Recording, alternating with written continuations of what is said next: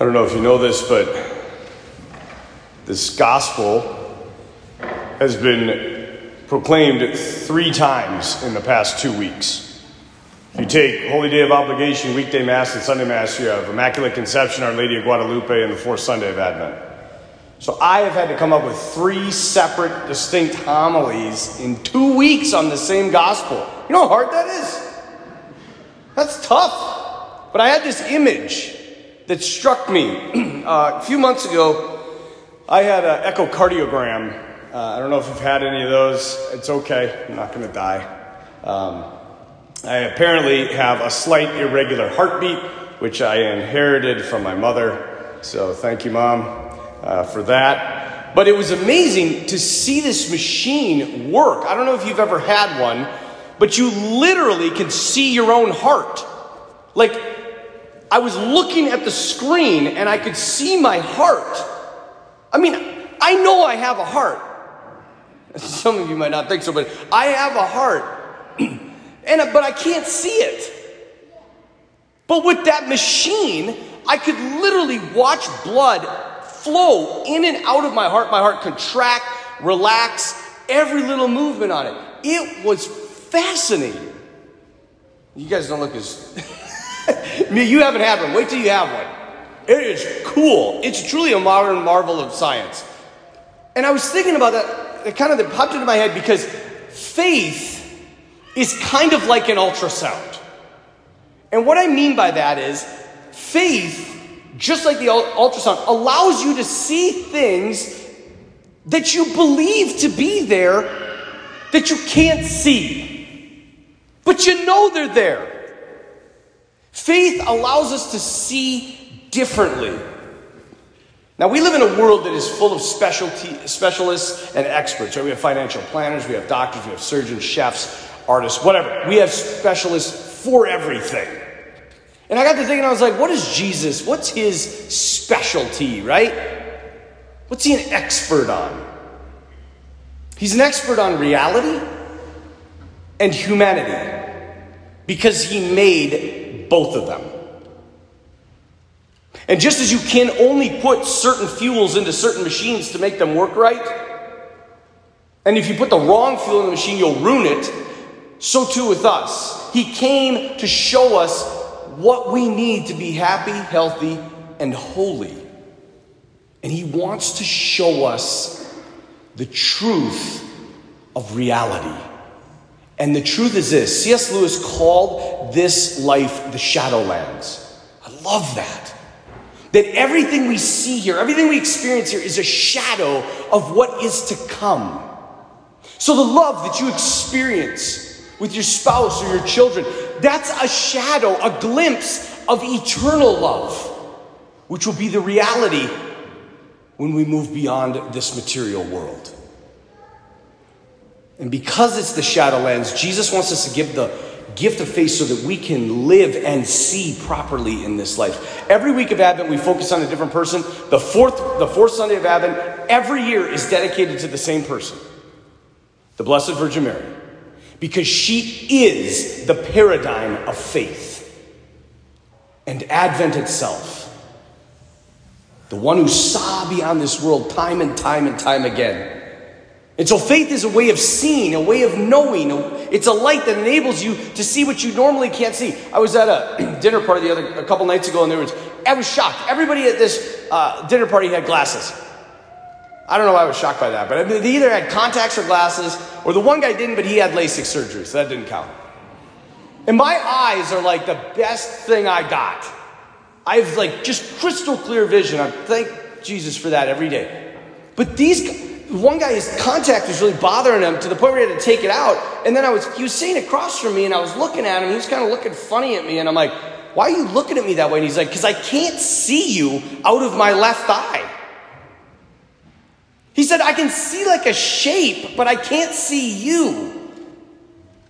And I think a lot of us, we have this sense inside of us. We can see, we know there's something beyond this world.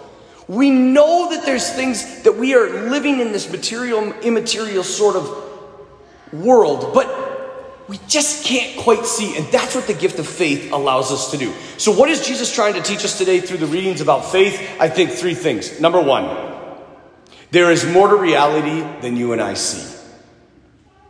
We live in a hyper scientific world, right? If you can't prove it and demonstrate it scientifically, it isn't there. It doesn't exist. And I want you to know right now that that claim is not a scientific claim. That's a philosophical claim. Science has no business making that claim. And on top of that, how do you, there's certain things you just can't empirically measure. Love. Where is the love microscope? Where's the where is the empirical evidence for joy? If you live this life in a purely scientific, physical sort of paradigm, you are going to be bored and depressed. There is no wonder that depression is on the rise right now. If there is nothing more than this world, this world stinks. And it's terribly depressing. Because in the end, we all die. For those, though, for those that have the gift of faith, as a buddy of mine said, we live in an enchanted world an enchanted world. For example, I'm telling you right now, there are at least twice as many persons in this church than we can see. Because each and every one of you has an angel. Angels are real. That's what's told to us in the gospel today. This story with Gabriel and Mary was not just some made up thing. Guardian angels aren't just these made up things so you can tell your kids it's okay, you can go to bed now because your guardian angel is going to watch over you. They're real. There are beings around us that we cannot see. Or grace, grace, divine life. You can't see it. It's poured into our hearts through the sacraments, through our prayer lives. And it enables us to do things that we normally couldn't do, to overcome things we normally couldn't overcome. Miracles. Miracles are real. I had the opportunity. Do you guys? Did you guys ever see the movie The Rookie? Do you remember that? It was about a baseball player named Jim Morris, and he was like this crazy pitcher in in college, and he had this terrible shoulder injury, and they said you will never play again. When they did surgery on his shoulder, he just assumed that he was never going to play again. What actually ended up happening is, and they don't know how it happened, but the tendons healed in such a way that it made his shoulder stronger and he had more tension so he could actually throw faster after the surgery. I met this guy. He, we were down in Tampa Bay and I had to get, we were given keynote at this big men's conference. He was one guy and I was another. And I talked to him. Fascinating guy. He was a teacher, and his, his kids said, if we make the playoffs, and they were a terrible team, okay, he said, if we make the playoffs in baseball, you have to try out for the major league. And he said, fine. Well, they end up making the playoffs. And he goes and tries out for the major leagues, and he makes it. He was doing an interview, and they said to him, they say, how do you explain what happened with your shoulder? And he said, it's easy. It was a miracle. And the interviewer says, What evidence do you have to prove that it was a miracle? And he said, What evidence do you have to prove that it wasn't? And she shut up. These things are real. I one time, I, I had a student of mine, I anointed him because he had to go under a huge surgery for his knee, he was a big runner, and they thought he'd never run again. After the surgery, they, he said, when we got inside to do the surgery, it was already healed. And not only was it healed, but it healed in such a way that he was faster. These are what we call miracles. There's more than meets the eye. So, what's number one?